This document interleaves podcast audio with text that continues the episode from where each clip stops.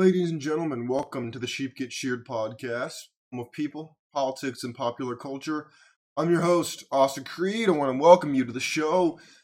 Ladies and gentlemen, we have a very interesting conversation to have this morning. I've touched on this before. I mean, heck, I wrote a, a book about love, about relationships, Biblical Bachelor, which you'll see on your screen if you're watching. If not, you'll find it in the description. But I'm not here to sell you a book. What I'm here is to ask you about your opinions on an idea. That idea is love. Do you believe that unconditional love is real? Do you think that it's something that's inherent in the human condition to desire? I think that opium is a. I, sorry, I think that love is a mental opium of such. It's a painkiller that helps us get past the everyday difficulties that we have. And despite the fact that we're sold this fantasy of true love by Disney, by the romance novel industry, it doesn't make it any easier. Because, you know, you know, when I look at, when I go to Barnes and Noble, right? Because I'm trying to get my book in there right now. And I go there and I look at just how many romance novels mm. there are. It's crazy. It is crazy how many romance novels there are. And the love stories are frankly kind of creepy. Like there is a there is a best-selling book right now in the romance novel category about a stalker. About stalker love. Yet everywhere I walk on campus at my college, it says, stop stalking. We need stalking to stop. It's not good. It's not good, which I agree with. It's not good. Well, then why is there an entire romance novel dedicated to, oh my god, stalking is hot? Why? Because the dude looks like Chris Hemsworth. He, it's so hot now. And you might say, well, Austin, what does this have to do with unconditional love? Well, what is love? There are songs, poems, books, entire people's lives have been dedicated to that simple question. But I'm here to tell you, I find it awfully strange, and I should probably add, I find it quite sad, that the men who are rich, good looking, successful, they got Riz, they have tons of love to go around. They have love in spades. But then the dudes who are a little goofy, ugly, not, you know, broke, they can't seem to find love. But I thought love transcended all our mortal bounds and it it made us stronger than we ever thought possible. But yet what is it with the people being rich successful and handsome have more love they know what to do with and the guy who's ugly goofy and broke can't seem to find any of it? Which leads me to say i don't believe that there is such thing as unconditional love when it comes to er- erotic love. I believe that there can be quote unconditional love maybe from parents to children perhaps. Maybe for a pet. But i don't believe that love can exist between male female you know or erotic erotically at all. I don't believe it's possible. Because the time the the real deciding factor is time. And when you look at most marriages, from zero to five, the marriage is usually pretty good. But from year five to like 15, it's a, usually a nightmare, from what I've seen. And of course, there are exceptions. We all know this, but if anything, the exceptions make the rule. Because they show that they're not normal. My friends, do you think that love is really something that humans need? Do you believe it's something that we must have? You know, I might be giving away too much about myself here, but I don't believe that love is all that important to me personally. Really, I don't. Not to say that love is worth nothing to me, per se. But I don't have an inherent need to be loved by someone. I have an inherent need to be successful, to achieve the goals I laid out for myself. That's what I have inherent need for, not love, not companionship, not any of that. Of course, it might be nice if it happens, but I don't need it. You can call me a sociopath if you want. That's not really what I'm trying to say. I'm not saying that people are no good. What I'm saying is, I don't understand this need that I see amongst people around me, people that I know about their like their need to feel loved and validated, accepted, cherished. I don't get that. I don't get that. And I always bring up the I love I love myself a lot actually. So why do I need someone else to love me for? First of all, they're never going to love me as well as I love myself, I'll tell you that right now.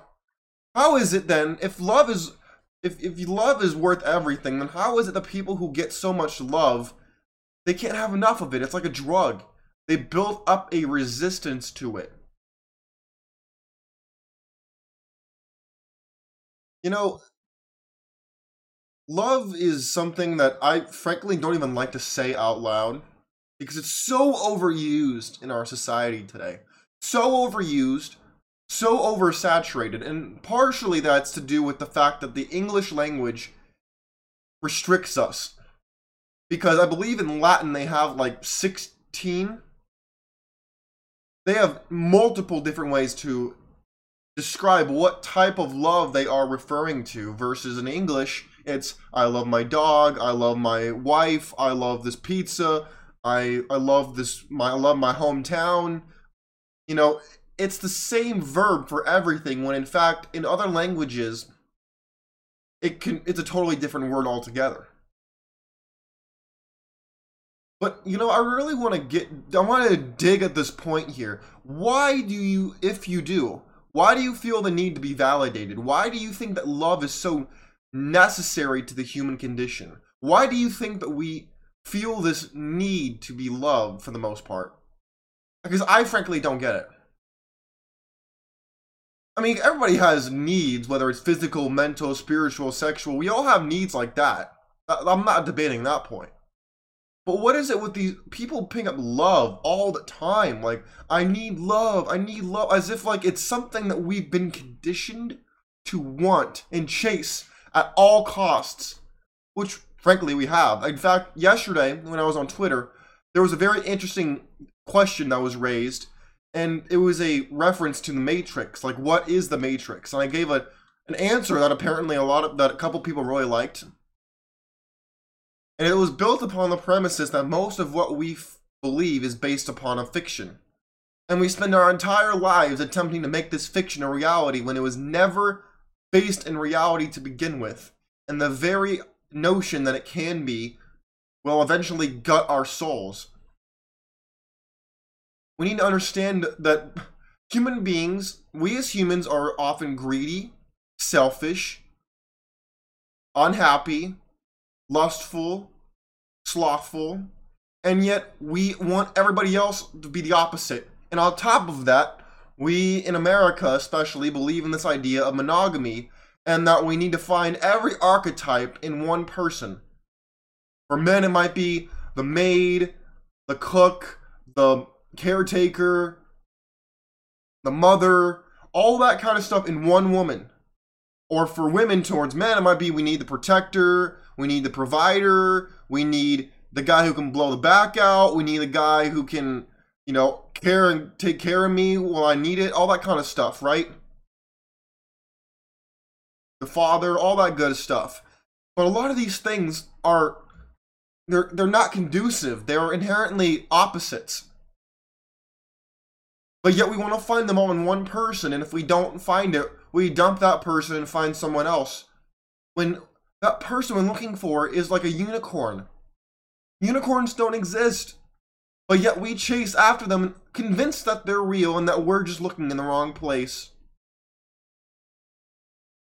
That's why, for the longest time in human history, humans didn't practice monogamy. It was really only because of the, of the Catholic Church that that became a huge thing, especially in the Western world. And I'm not arguing that it can't work. It can. It just requires a lot of sacrifice consistently on both sides. And if you can't do that, then it's not going to work. That's it. Trust me, I, I know a thing or two about relationships. I, I wrote the, I wrote the, I wrote a book on it. I understand it to an extent. So don't don't treat me like I don't know what I'm talking about. The problem is people don't want to make sacrifices, which leads me to tie in again that I don't believe that unconditional love is really a thing because people will have to make sacrifices because disappointment is the bane of love. And a lot of people, when they're disappointed, will lean back to what they're instinctually been conditioned to do. Whether it's through trauma or through slow drip campaigns of conditioning, doesn't matter. Just, the result is the same. So, my friends, what do you have to say? Am I too, am I too cynical? Maybe I am. But this is just the way I am. I ask the questions. What do you think? Do you think unconditional love is real? Have you experienced it in your own life? Do you want to experience it? Do you have a an obsessive need to have it? Please let me know. I would love to hear what you have to say.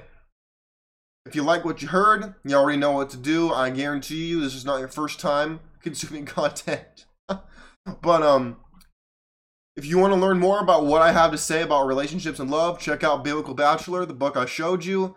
Then it'll be linked in the comment section or in the description below. But my friends, I I really am curious about this because different people have different needs. And I'm not here to tell you your needs are not valuable or not real. They're real to you. The problem is everyone's a little different. So therefore, I'm really curious as to if you agree or disagree with me. Anyways, my friends, God bless you. God bless your families and God bless America. I'm out of here. Peace.